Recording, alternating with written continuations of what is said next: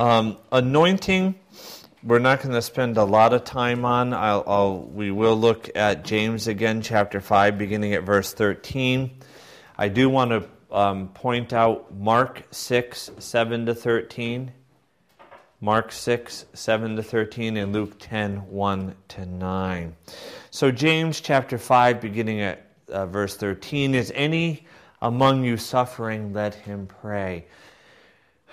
I, I really do believe, and I'm going to admit openly, that I, I, I still don't do it enough. I, I think the prayer, the prayer, I think the answer to just about everything, if not everything, to anxiety, to struggles with depression, to bondages, to temptation, to fear, to decision, is really about a lot of time in prayer. I, I really think that we, in general, as North Americans, Christians, do not spend uh, much time uh, in prayer, in prayer, in comparison uh, to, to other places. In other places, you know, that's what the family does in the evening. They get together, they sing hymns, they pray together, they pray for one another. I mean, so Anyway, I just wanted to, while that was on my heart, to talk about that. Is anyone among you suffering? Let him pray. Is anyone cheerful? Well, that doesn't apply to anyone here, so we can skip that verse. No, okay. Is anyone cheerful? Let him sing praise. Is any among you sick? Let him call for the elders. And we already said elder here in the Greek is the word presbyteros. It means the presbyters, what we'd call priests. This doesn't just mean like the old people in the church, okay, or the long standing members, okay. Um, the elders of the church, and let them pray over him, anointing him with oil in the name of the Lord. Anointing him with oil. See how it's sacramental? It's not just let us pray spiritually in our heart for Jordan, right? It's about gathering the community. It's about calling in the clergy. It's about laying on of hands. It's about anointing and prayer. Okay? Um, it's sacramental where the, out, the outward invisible sign becomes the instrument of conveying um, the, the, uh, the spiritual uh, and invisible power of God and His, and His grace. Okay. Um, the ultimate sacrament being Jesus him, himself. Um, and the prayer of faith will save the sick man. And the Lord will raise him up, and if he has committed sins, he will be forgiven. Therefore, confess your sins to one another and pray for one another that you may be healed. So, you know, a lot of people say, well, you know, this says right here that, you know, if you're sick, you go and you get anointed and you should be healed. Okay? Now, obviously, if we had a lot of time, we could talk about the Lord's will and so forth and so on. But there's a lot more here going on. First of all, there's a sacramental context here. Okay? Uh, which is all sacramental theology is related to the incarnation. That God, rather than working in opposition to the created order, works through the created order. The ultimate example being Jesus himself, where God's presence, God's very being, his love, his healing, his mercy, his truth, his goodness, his beauty, right, is uh, made known in the Word made flesh, Jesus Christ, our, our Lord. Okay? So, first, there's, there's that context, there's the sacramental context. Secondly, there's the context of the ecclesia, the church, right? This is doing this within the community and among the community, okay? Now, you know, you can be anointed anywhere. I keep oil stock in my, I hope I have it because I'm about to make the point. I do. Uh, with me all the time. I carry it wherever I go, usually uh, even when I'm on vacation, unless I am wearing shorts that don't have pockets, right? Um, uh, but otherwise, I, I usually have it on. Um, that comes from one bishop. I had Bishop Ackerman who said, always carry your oil stock with you. Always.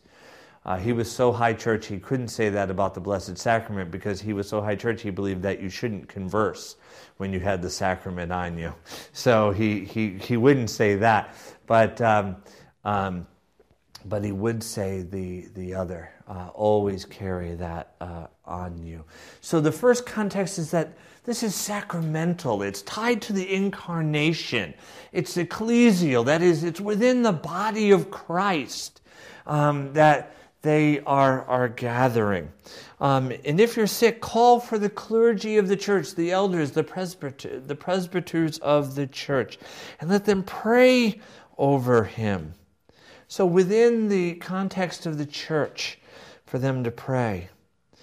Uh, anointing him with oil in the name of the Lord. So you're being anointed with oil that's so sacramental the idea that God is going to convey his power through the created order, not in opposition to it. The physical and the spiritual go together. Everything you do, spiritual, has an impact on your physical being. And everything you do physically has an impact on your spiritual being. Okay? Um, a, a, very bold uh, way of saying this is I, I've had people come to me for counseling who have joined themselves to another in sexual relations outside of marriage or sadly in an adulterous affair and, and actually things that they had never spiritually struggled with but the person they joined themselves to did right they were starting to struggle with and I, am not trying to be funny, but it, but it, it's almost like a spiritual venereal disease. The fact is, is when you join yourself physically, you are also joining yourself spiritually with that person. Okay, um, and so, um, but to put it in a happier context, when you are baptized, something physical is happening to you, but simultaneously something spiritual is happening to you. Okay?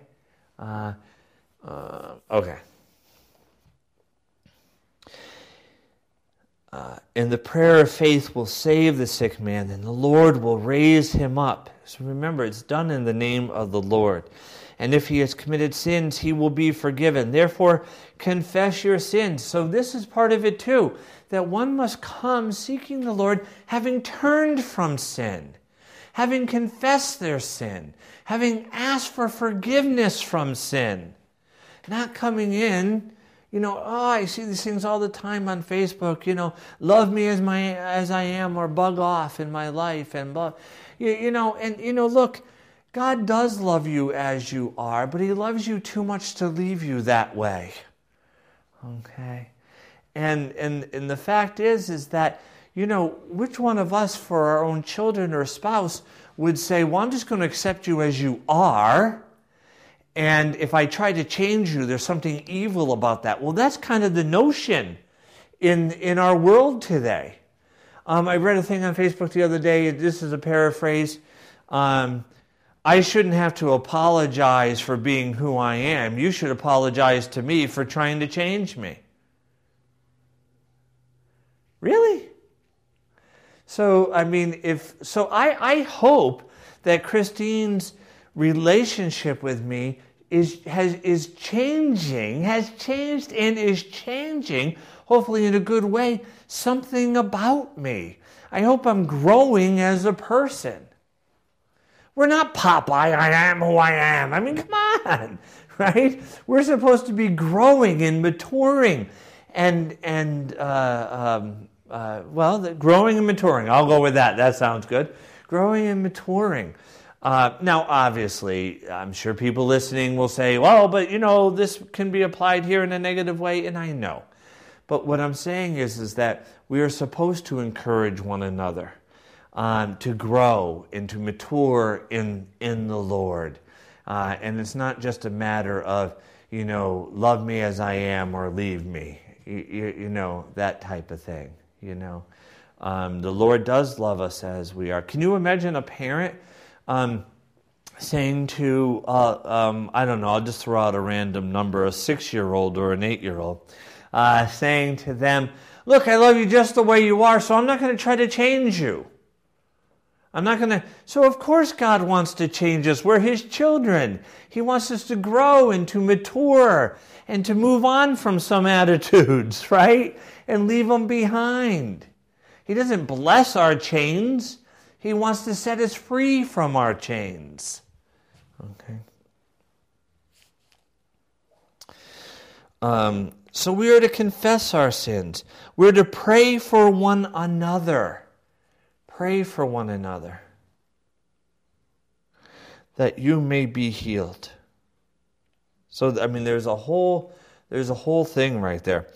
Um, the prayer of a righteous man has great power uh, in its effects. Um, sometimes I really think about that and I say, "Uh oh, I don't know how righteous I am." So what? What? But then I remember, oh wait a minute, wait a minute, I'm not righteous, but Jesus is right? So I say, Lord, help me to turn from my sin. I mean, before we're anointing anyone, we should be doing all this too. Just like I said, you should fast and pray before you baptize, and the person to be baptized should be fasting and praying. I think perhaps those to being anointed should fast and pray, and those to anoint should fast and pray. Now, that can't always happen. Sometimes you're in the Mass, you're overcome by somebody, I need prayer. I mean, that's okay. We're not creating laws here, but we are, we are talking about guidelines, spiritual guidelines. Okay. Um, let's just look quickly at one of those other two that I, I mentioned. Let's look at Mark 6, 7 to 13. Mark 6, 7 to 13.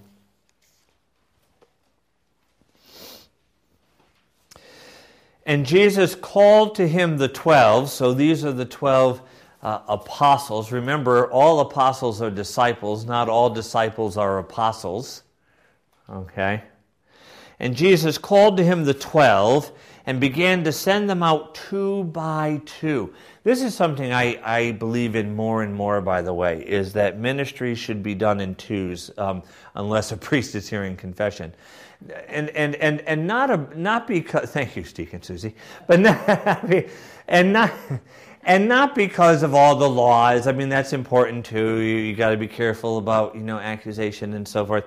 But I really think like if you're going out on a prayer walk to go out in twos, Jesus knows what he's doing here.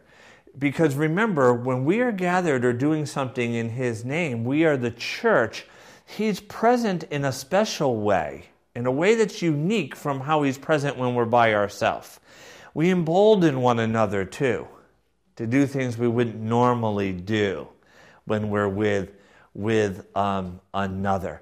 But I also think there's strength, like in visiting the sick, I believe everyone should go in twos, to be in twos. Okay, anyway. Sent them out in twos and gave them authority over unclean spirits. And he charged them to take nothing for their journey except a staff. Interesting, that whole idea of shepherd, by the way. A staff. No bread, no bag, no money in their belts, but to wear sandals and not to put on tunics. Does anyone know what all that means?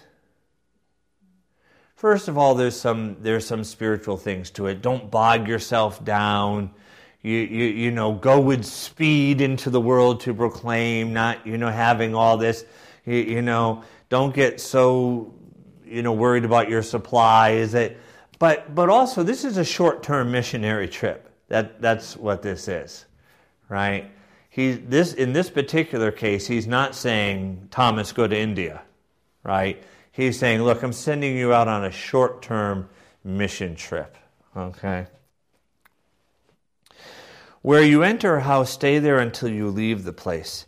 And if any place will not receive you, and then they refuse to hear you, when you leave, shake off the dust that is on your feet for a testimony against them. So they went out and preached that men should repent. What's that mean to repent? To turn from sin and to turn one's heart to the Lord that they should repent. And they cast out many demons and anointed with oil many that were sick and healed them. See the sacramental context? They didn't just pray. It's not just a spiritual thing, it's the spiritual being conveyed through the created order, which is incarnational. Incarnational. We see it with the, the, the bronze serpent in the Old Testament, the staff of Moses. We see it with the handkerchiefs of Paul. We see it with the laying on of hands for ordination and healing. We see it with oil for healing. We see it with bread and wine for communion. We see it with water for baptism, uh, etc. Any questions before we move on from the anointing? I'd really love if if people said, you know what, I, well, they should be doing this for communion, but to say, you know what, health permitting I'm going to fast from midnight on Saturday night on, or I'm going to fast from the time I wake up, or I'm going to fast just because of health permitting. I, I, need a little something, so I'm just going to eat a little something, or I'm going to fast even if it depends where the heart is, right? An hour beforehand, you know, before receiving. But in, in some preparation, uh, of denying oneself physically in order to look uh, for the spiritual things and to hunger and thirst uh, for, for them, for them. Um, but can you imagine coming and uh, receive the first thing you eat and drink is God's word and His body and His blood, and then to be anointed. Um, all in a state of fasting and having prayed and having uh, this is why I mean I know people say, well, you know, we're not going to become Roman Catholics around here or like Eastern Orthodox. But wouldn't it be great if priests had to show up here at seven o'clock uh, in the morning to hear confessions? Because people, at least once a month, wanted to confess before um, uh, uh, receiving communion and the body and blood of Jesus, or uh, wanted to confess before being anointed, or or so forth and and and so on. You know. Uh, wouldn't that, that be great? Or if just people who came who were having a particular struggle with, with something and they needed to, to bring it to the Lord, you know, uh, on, on that day. Karen? Oh, well, this is changing the topic. I'm sorry. So it says, and they cast out many demons. Mm-hmm.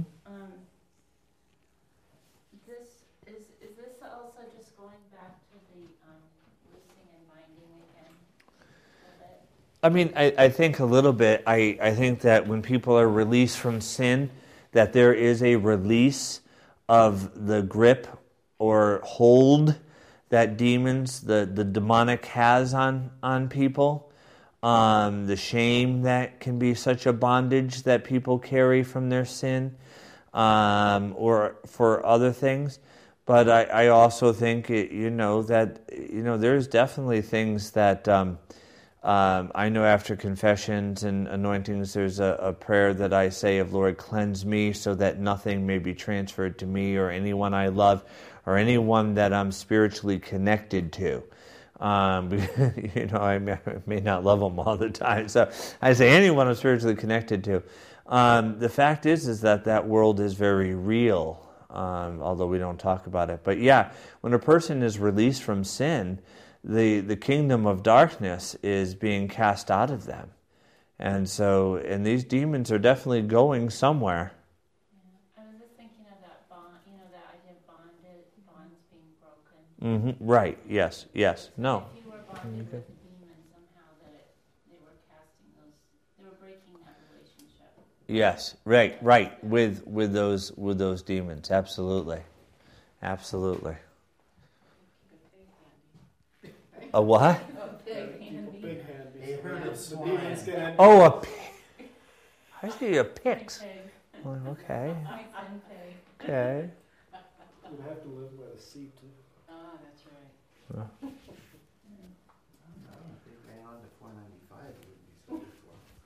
Yeah. Yeah.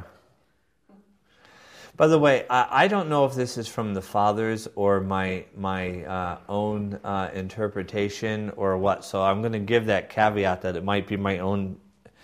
But a lot of people struggle like, so why was Jesus a little soft with the demons? You, you know, because they're like, oh no no no no don't don't send us like to hell hell. It's like way before time.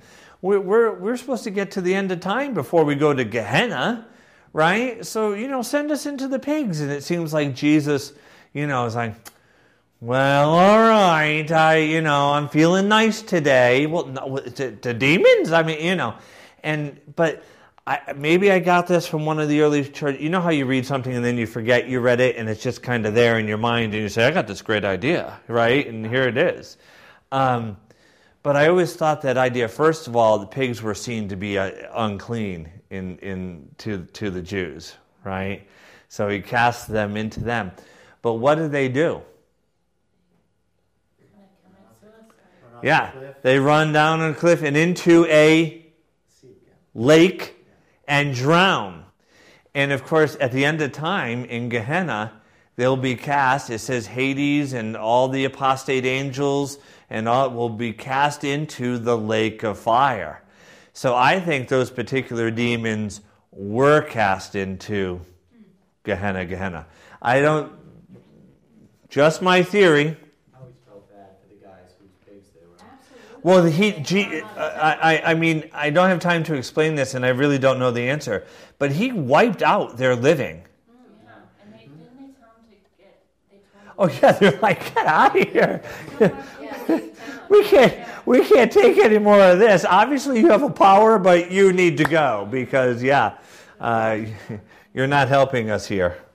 Yeah. Okay. Uh, so let's um, so let's talk uh, now about um, ordination. We looked at um, John uh, 20, um, 19 to, to 23, where, where yes. I apologize. The other reference after Mark 6, 7, 13 was what? Luke 10, 1 to 9. Luke 10, 1 to 9. John 20, um, 19 and following. So when Jesus comes to them and he breathes upon them and says, Receive the Holy Spirit. And this was understood by the earliest church and by the church fathers and incorporated into the ancient rites of ordination.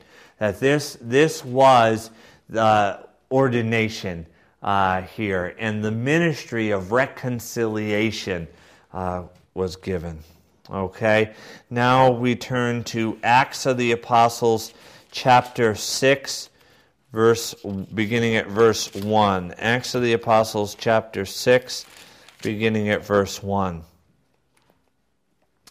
Now, in these days, when the disciples were increasing in number, so the church is growing, the Hellenists, those are Greeks who had come to the faith, okay, often Greeks who had first converted to Judaism and then converted to Christ, okay, murmured against the Hebrews because their widows were neglected in the daily distribution.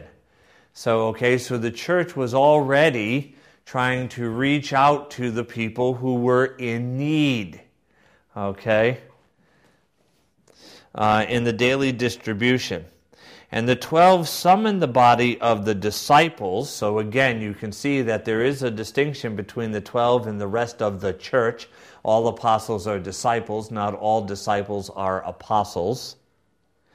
And said, It is not right that we should give up preaching the word of God to serve tables. I actually quoted that once in one church I was in where it was after a. Uh, um, uh, what do you call it, the pancake supper, and you know, and and all that. And I said, well, you know, I I have to go and prepare my sermon for tomorrow's daily mass, and you know, it's not right that I should have to give that up to serve. Yeah, it didn't go over quite as well as it did here for the apostles in chapter six.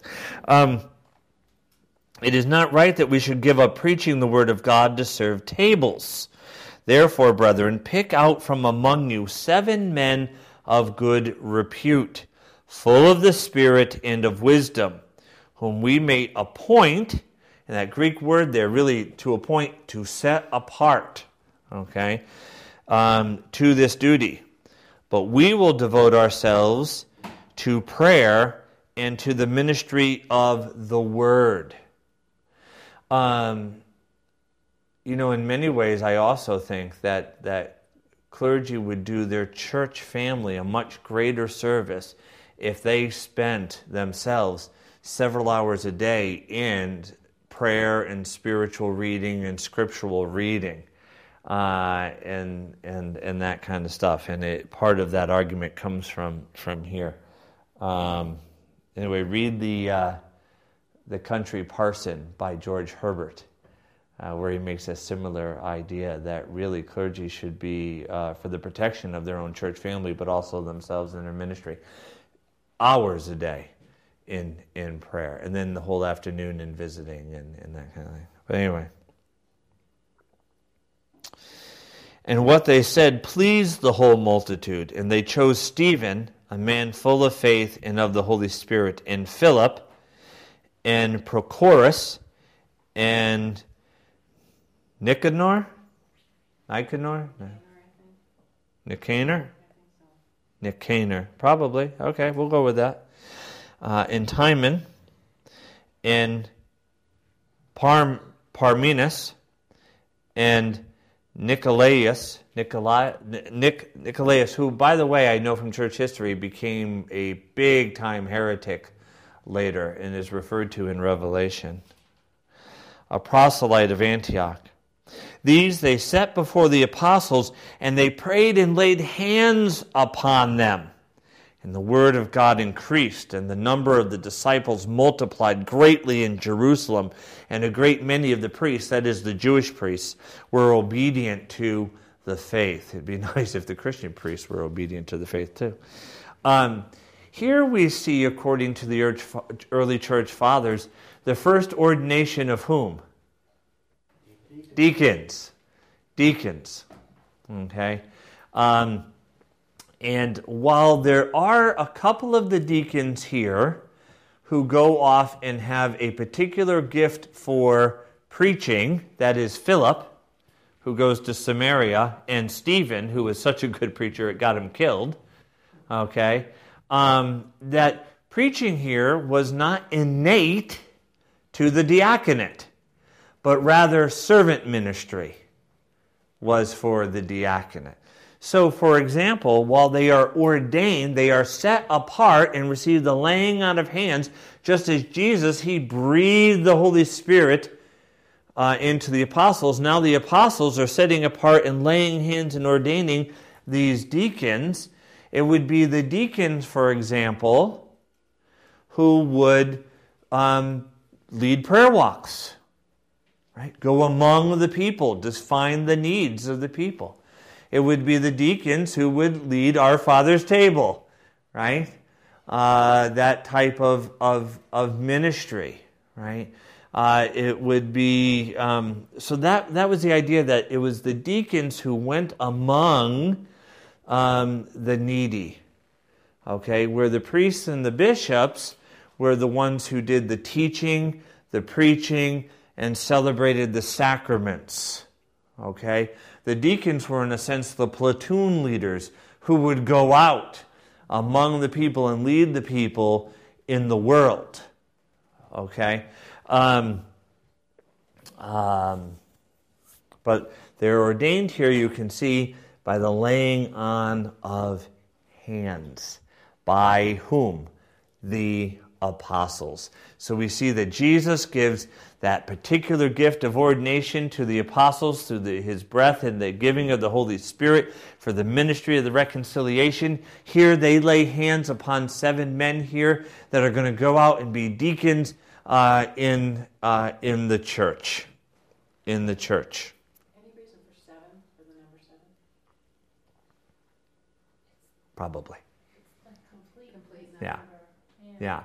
So, yeah, I mean, so it could be, yeah, it could be, it could be symbolic of this ministry being established here, the diaconate, and it being the fullness of church order now, because now we have apostles, bishop priests, and when the apostles died, bishops will move into that place of, of the apostles and priests, and now you have the ordination of the deacons.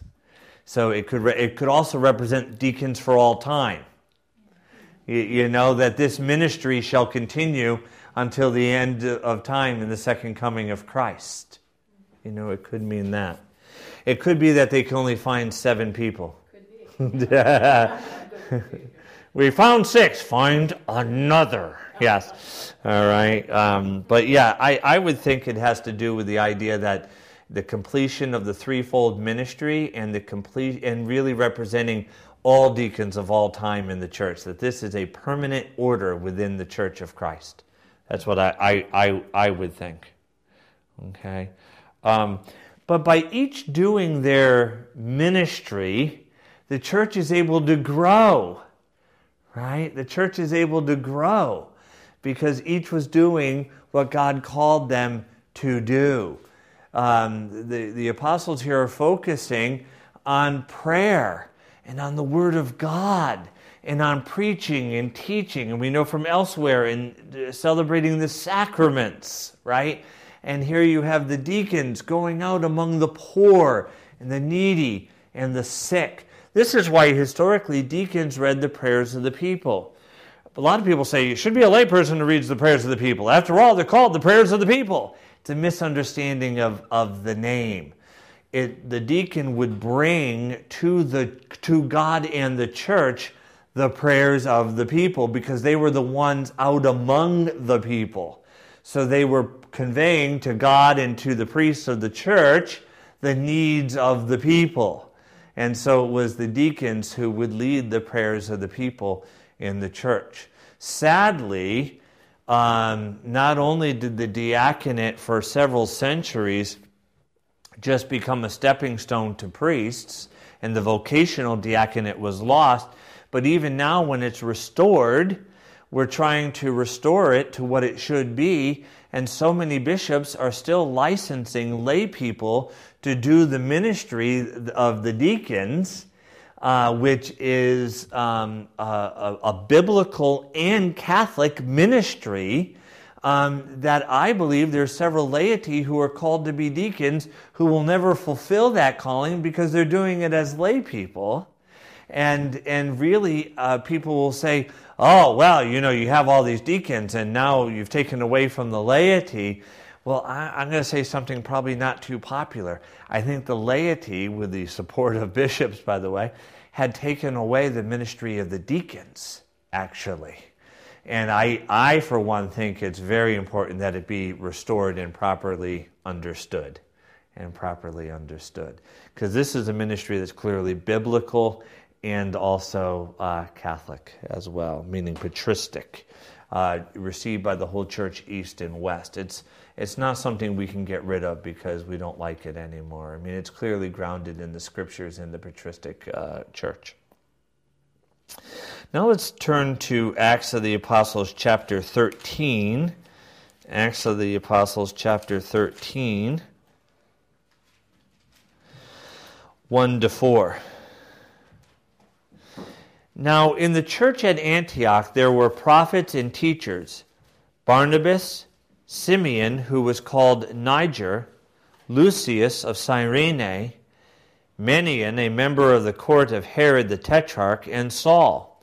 While they were worshiping the Lord and fasting, see how, how, how much prayer and fasting was just given in the life of the early church. The Holy Spirit said, Set apart which is what ordination is. Set apart for me Barnabas and Saul for the work to which I have called them. Then, after fasting and praying, they laid their hands on them and sent them off. Okay, and so we see that there. Now let's let's turn to 1 Timothy chapter 4. 1 Timothy chapter 4.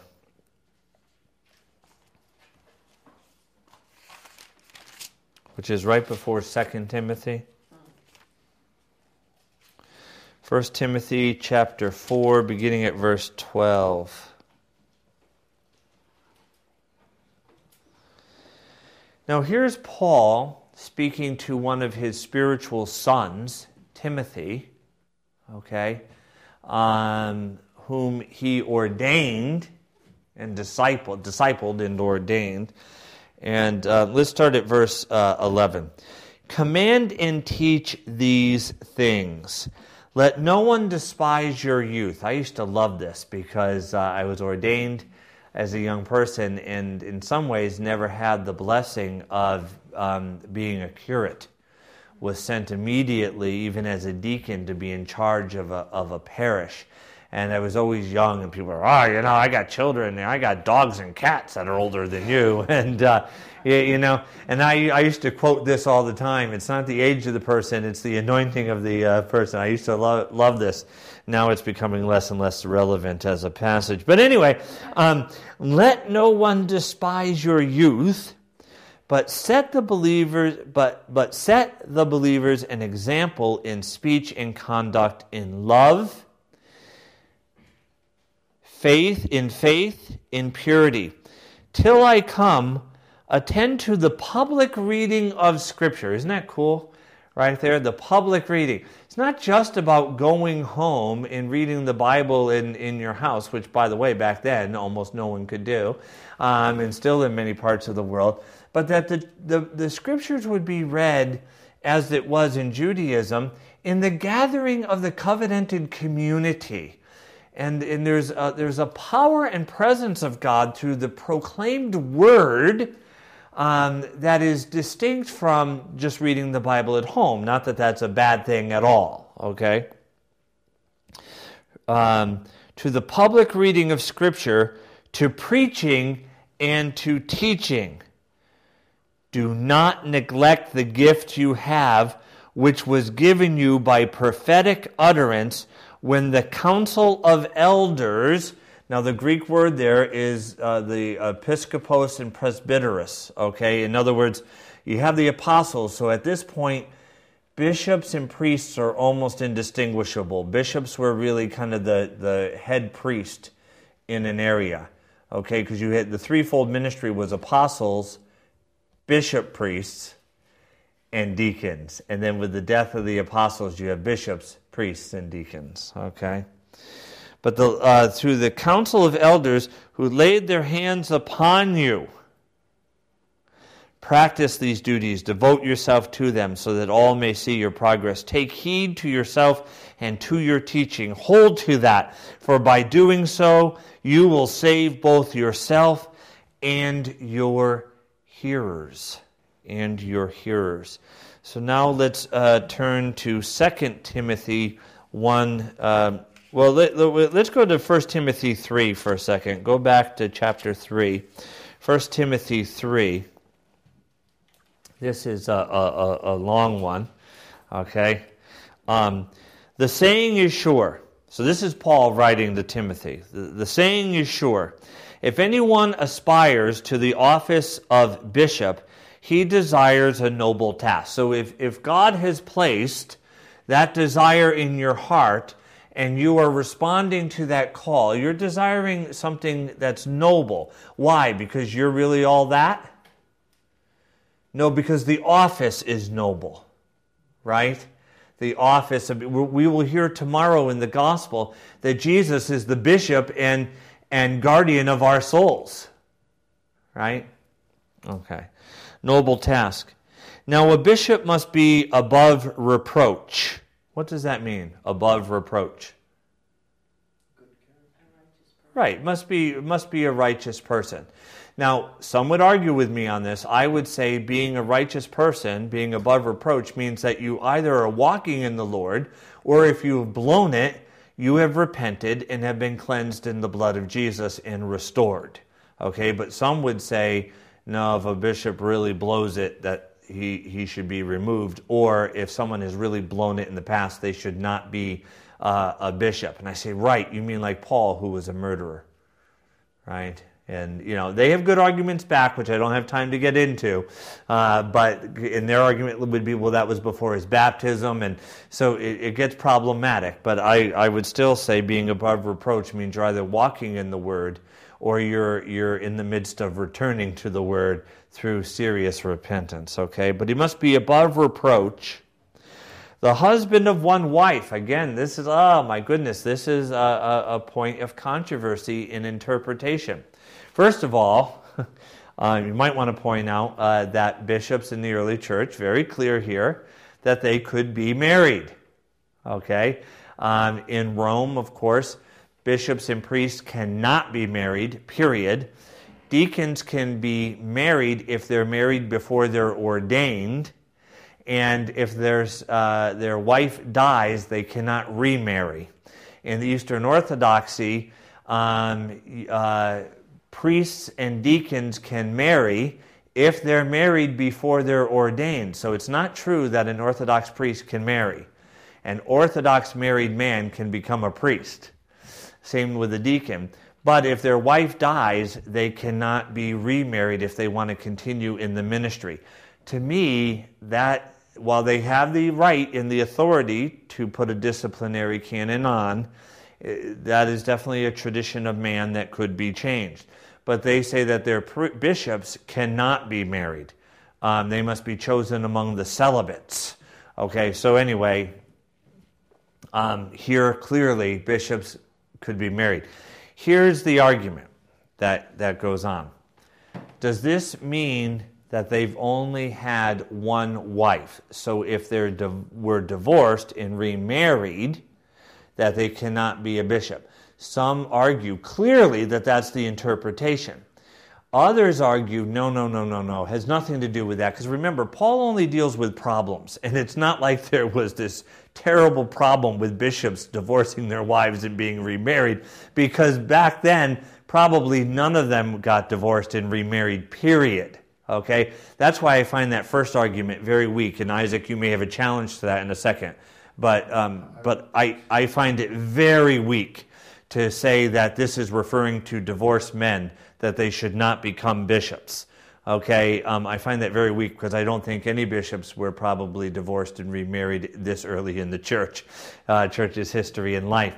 Um, what I think this is referring to is one wife at a time. That this is about some who were pagans before, who had more than one wife, and they, they come in and and you know this meant that look no no no no no no no no they cannot have one wife but 13 women with whom they're friendly concubines right because uh, they were often required to care for them still even though when they came to christ and were baptized one was surely chosen as the wife they would often care and that was a lot of responsibility so i you know it's my interpretation this is not talking about divorce and remarriage. But there's a lot of evangelicals who say this is clearly about divorce and remarriage. Never even crossed my mind. That's yeah. That, that, always assumed it meant one at a time. Yeah, one at a time. And it, I've always thought it strange that if, if uh, um, a man had suffered, let's say, with uh, an adulterous wife without repentance, and finally was, you know, um, the person leaves them. They've suffered all that time and they're healed. They find a wonderful wife that the church then continues to punish them for that. And that, you know, if they feel called to be a bishop. But many do interpret that. Uh, Isaac? The death of a wife. The death of a wife. Right. That, that I'm sorry, that's an excellent point. Um, that means, therefore, no more. You know, and I mean, you know, that sounds great, but what if you're a priest in the Eastern Orthodox Church and you, you, you find yourself a wife and you're like the day before your ordination, you're like, praise God, right? Because you got to be married before you're ordained. And you get married and, and you have a few kids and you're now 29 years old and sadly your wife dies of cancer.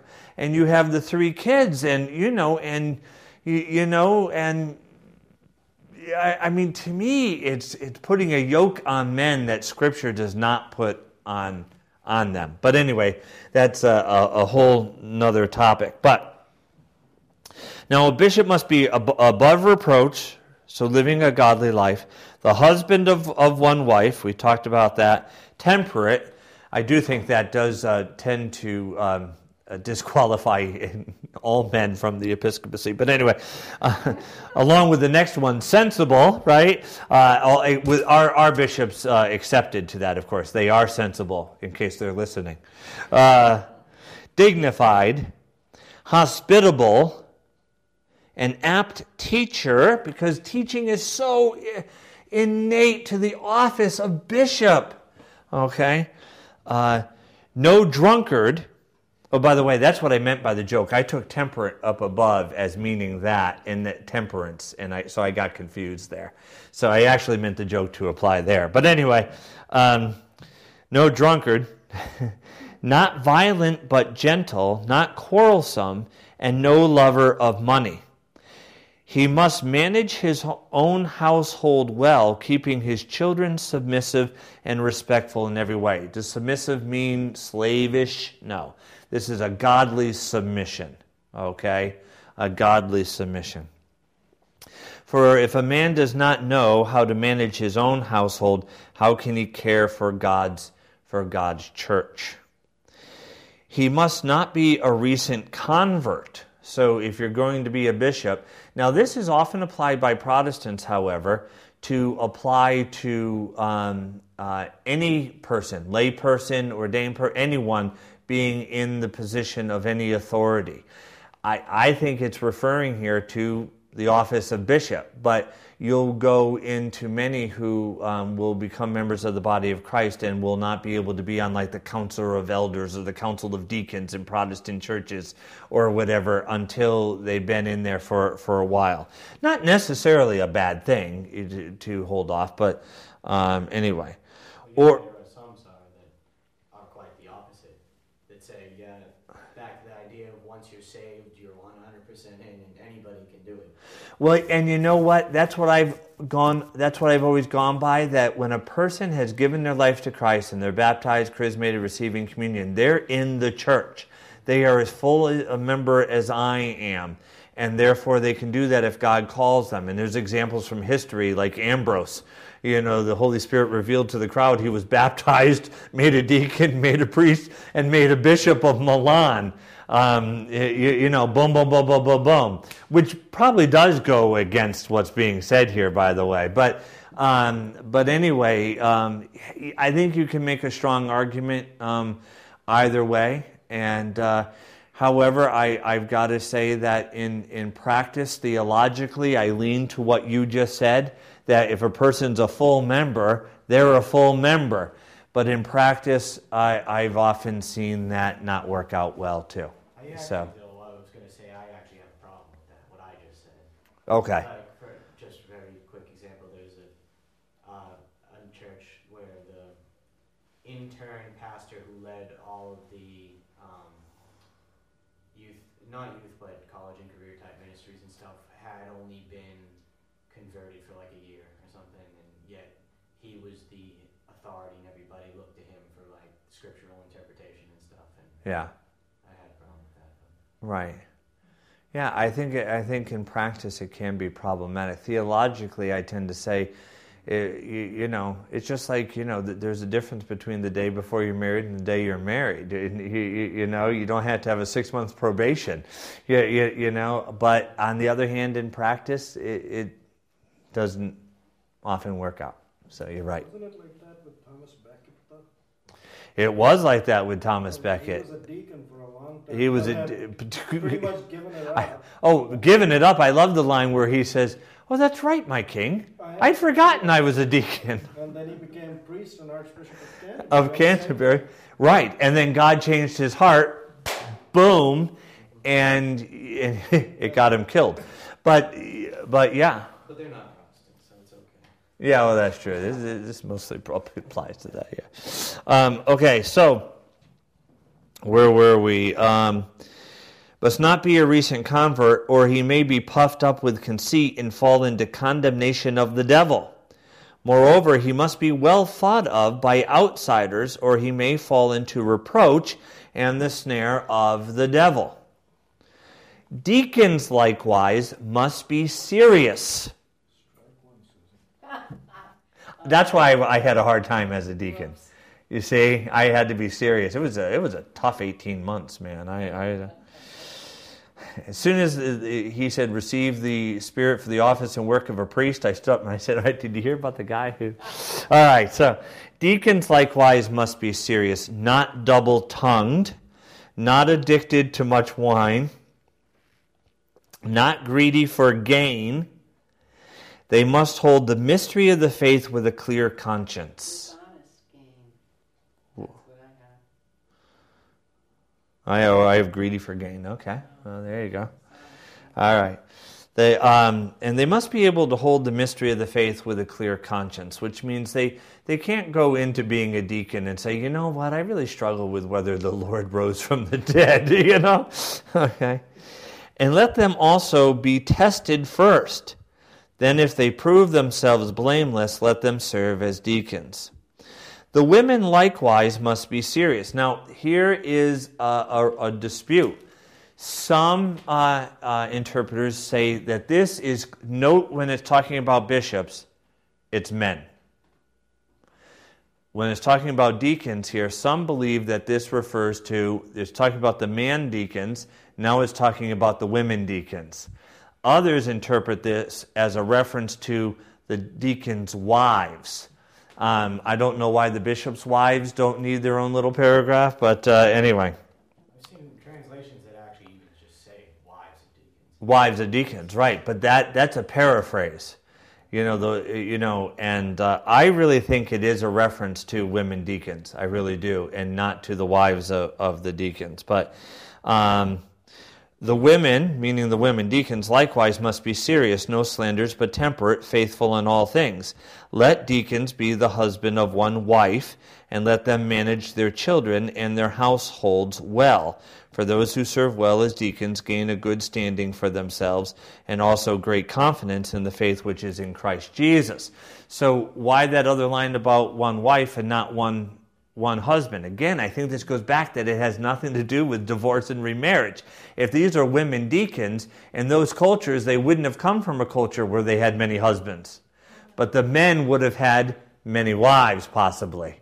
So, do you, do you, you know, so I, you know, that's why I think A, it's referring to women deacons, uh, and, and not, you, you know, because it doesn't give a paragraph for the, the bishop's wives, right? Um, they can do whatever they want, right? I'm not temperate, you know. I had to be when I was married to a deacon, but he's a bishop now, right?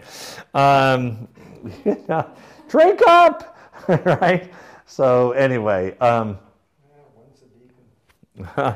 we yeah, well, yeah, true, right there. Okay, let me see uh, through 16, so I keep going, I guess. I hope to come to you soon, but I am writing these instructions to you so that if I am delayed, you may know how one ought to behave in the household of God, which is the church of the living God, the pillar and bulwark of the truth. Great indeed, we can we confess is the mystery of our religion. He was manifested in the flesh. That is, God came in the flesh vindicated in the Spirit, seen by angels, preached among the nations, believed on in the world, taken up in glory. It's actually a little creed there, by the way. Uh, and so uh, important. Now let's go to 2 Timothy chapter 1, verse 6. 2 Timothy chapter 1, verse 6.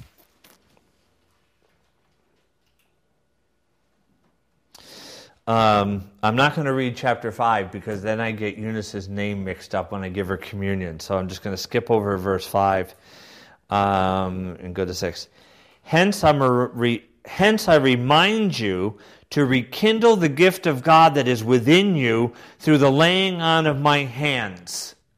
Okay? So he's saying, look, keep that, what you have received through the apostolic succession Keep going. Oh, by the way, it's so important. We did skip here the whole thing in the Acts of the Apostles where Judas sadly takes his life and it says, let another take his office.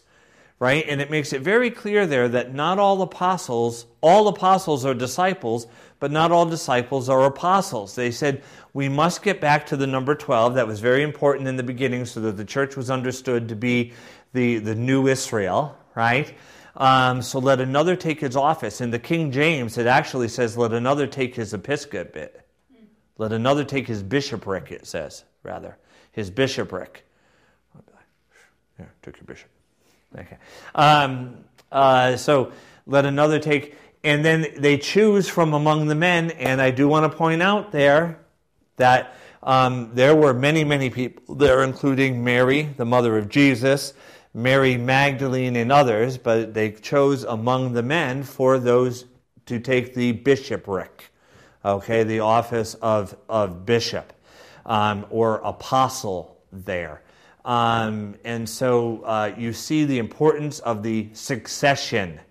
Um, and you see the laying on of hands, the succession with the laying on of hands of the deacons, um, of others, of Timothy. We'll see it of Titus. Okay. So, um, and we see it here again with Timothy. Now go to uh, Titus 1 7 to 9. Titus 7 to 9. For a bishop, as God's steward, must be blameless. He must not be arrogant or quick tempered or a drunkard or violent or greedy for gain, but hospitable, a lover of goodness, master of himself, upright, holy, and self controlled. He must hold firm to the sure word as taught, so that he may be able to give instruction in sound doctrine and also to confute those who contradict it. I'm going to go on for a second there in verse 10. For there are many insubordinate men. There's that insubordination. Okay. Empty talkers and deceivers, especially the circumcision party, those who were Jews who had converted to Christ, who were requiring Gentiles to first receive um, circumcision in the, in the law, the particular law of the Jews, before they could accept Jesus. They must be silenced since they are upsetting whole families by teaching for base gain what they have no right to teach. One of themselves, a prophet of their own, said, and goes on and on and on. Okay? Um, so, uh, uh, very important there. Um, and I'm just going to end, uh, we are a little bit over, but I'm just going to end with, um, you know, I am going to say, unless I don't remember um, the, the other teachings, I almost wish I had the guts to do a spiritual discipline on the church family and tell everyone in the next six months that they have to listen to this particular we, not that we covered all we didn't cover the trinity we didn't cover the incarnation necessarily we didn't but the things that we covered i think are just so important for our understanding of authority and the ministry of the church and the sacramental life of the church and how god works in the church and the idea of prayer and fasting and being within the body of christ the fellowship and and i really wish every every person would would listen to to this. Um, anyway, I'm going to conclude with this is the preface um, when it comes to the apostolic succession. Um, you, you, know, there are some uh, who who have said who in in Anglicanism, uh, well. It, it's not clear in the scripture. It doesn't say anywhere a bishop, priest, and deacon must be ordained by a bishop who was ordained by a bishop going back to the apostles who received the breath of the Holy Spirit uh, on the eve of the day of the resurrection. Ah, it doesn't say that anywhere. Okay, it also doesn't say um, uh, that our belief in the Holy Trinity is to be defined as follows, or our belief in the incarnate Lord is defined as follows, or the 27 books or the New Testament is exactly as follows. Okay, but it's there. And this is the faith and order of the church received by the earliest church. Now, some have also argued, well, but that clear definition, Father Michael, you, you know, you find allusions to it in the earliest writings of the fathers, I mean, the earliest fathers. But this idea of the succession and it being important doesn't come up till later. And I say, neither does argument over the canon nor did the Nicene Creed till 325. In other words, things didn't come up as issues until they were brought up as issues, right? Until they had to be addressed. But you see it in the scripture. You see it in the writings of the earliest church. And then you see it emerge clearly within the first five centuries. Now, at the time of any Reformation, there's going to be times when they go a little too far in their reformation and reforming, or there's things that they put into practice for a time and it, it needs to be pulled back a little bit, not working so well, right? And that's true with any uh, t- uh, period of the Reformation. There are some uh, in particular, and I respect them and love them, uh, low church Anglicans who will argue, well, look, at the time of the English Reformation, there was a time when some Protestant ministers from the continent, because remember the Continental Reformation, what is called the Protestant Reformation, and the English Reformation are related but distinct. Okay?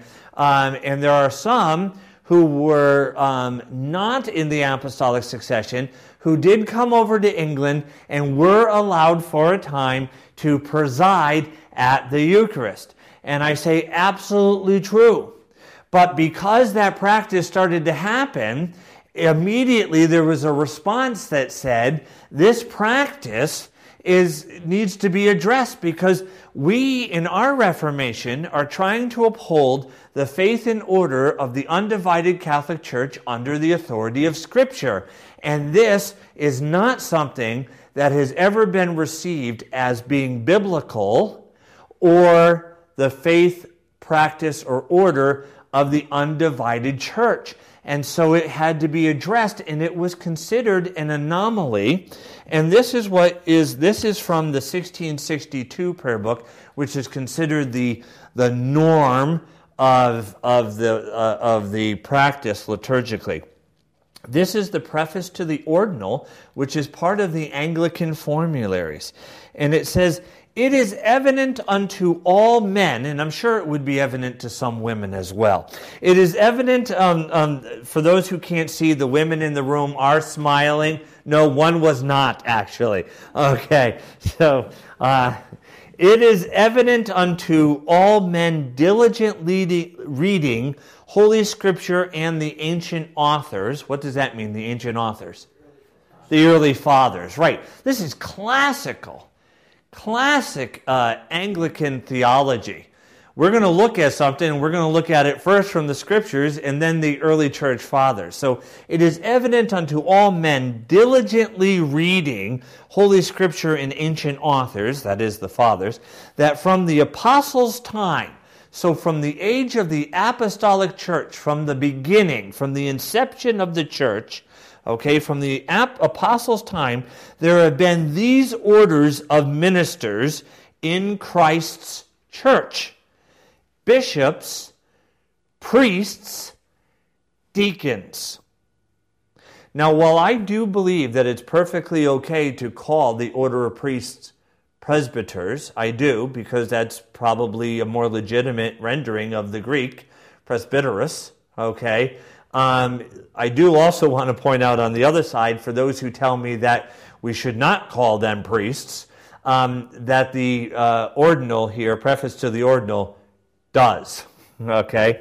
But, so those who read Scripture in the early church will understand clearly that from the inception of the church, from the time of the apostles, there have been three orders of ministry in the church bishops, priests, and deacons which offices were evermore had in such reverend estimation that no man might presume to execute any of them except he were first called, tried, examined, and known to have such qualities as are requisite for the same, and also by public prayer with imposition of hands were approved and admitted thereunto by lawful authority.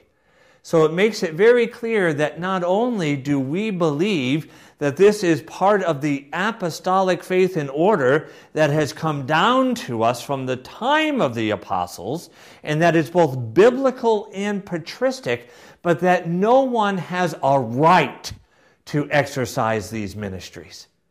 Only those to whom have received the laying on of hands, okay, um, within the life of the church. And therefore, to the intent that these orders may be continued, what orders? The orders of bishop, priest, and deacon, going back to the apostolic age. So it's very clear there's no such thing technically as the Anglican ministry. Technically, there's no such animal as an Anglican deacon or an Anglican priest or an Anglican bishop because we have never claimed our own ministry. We have claimed the, the ordained ministry, that of bishop, priest, and deacon, of the Catholic Church. We didn't create anything new, but maintained the orders of the undivided church going back to the apostles' time, clearly grounded in Scripture and in the writings of the early church fathers. So it says, there and therefore, to the intent that these orders may be continued. So we're not creating a new ministry apart from the apostolic succession. We're maintaining what we have received, and it's our intent that it will continue beyond this. Um, therefore, to the intent that these orders may be continued and reverently used and esteemed in the Church of England, no man shall be accounted or taken to be a lawful bishop, priest, or deacon in the Church of England, or suffered to execute any of the said functions. So no one will be considered a bishop, priest, or deacon, or allowed to function as a bishop, priest, or deacon except he be called, tried, examined, and admitted thereunto according to the form hereafter following, or hath had episcopal consecration or ordination. So, in other words, like the example of a Father Terence, who was ordained um, a priest in the Eastern Orthodox tradition, he may be received in to, the, to this branch or fellowship of Christ's Holy Catholic Church and live out that ministry. Okay? But um, this is very clear um, that we're not claiming a new ministry. We're claiming that the threefold ministry of bishop, priest, and deacon is biblical and patristic, that it's what we've received and what we intend to continue, and that those ordained outside of it are not allowed to, to live out that ministry unless they're ordained or if they're already in Catholic orders are received. Okay, um, very, very clear uh, here.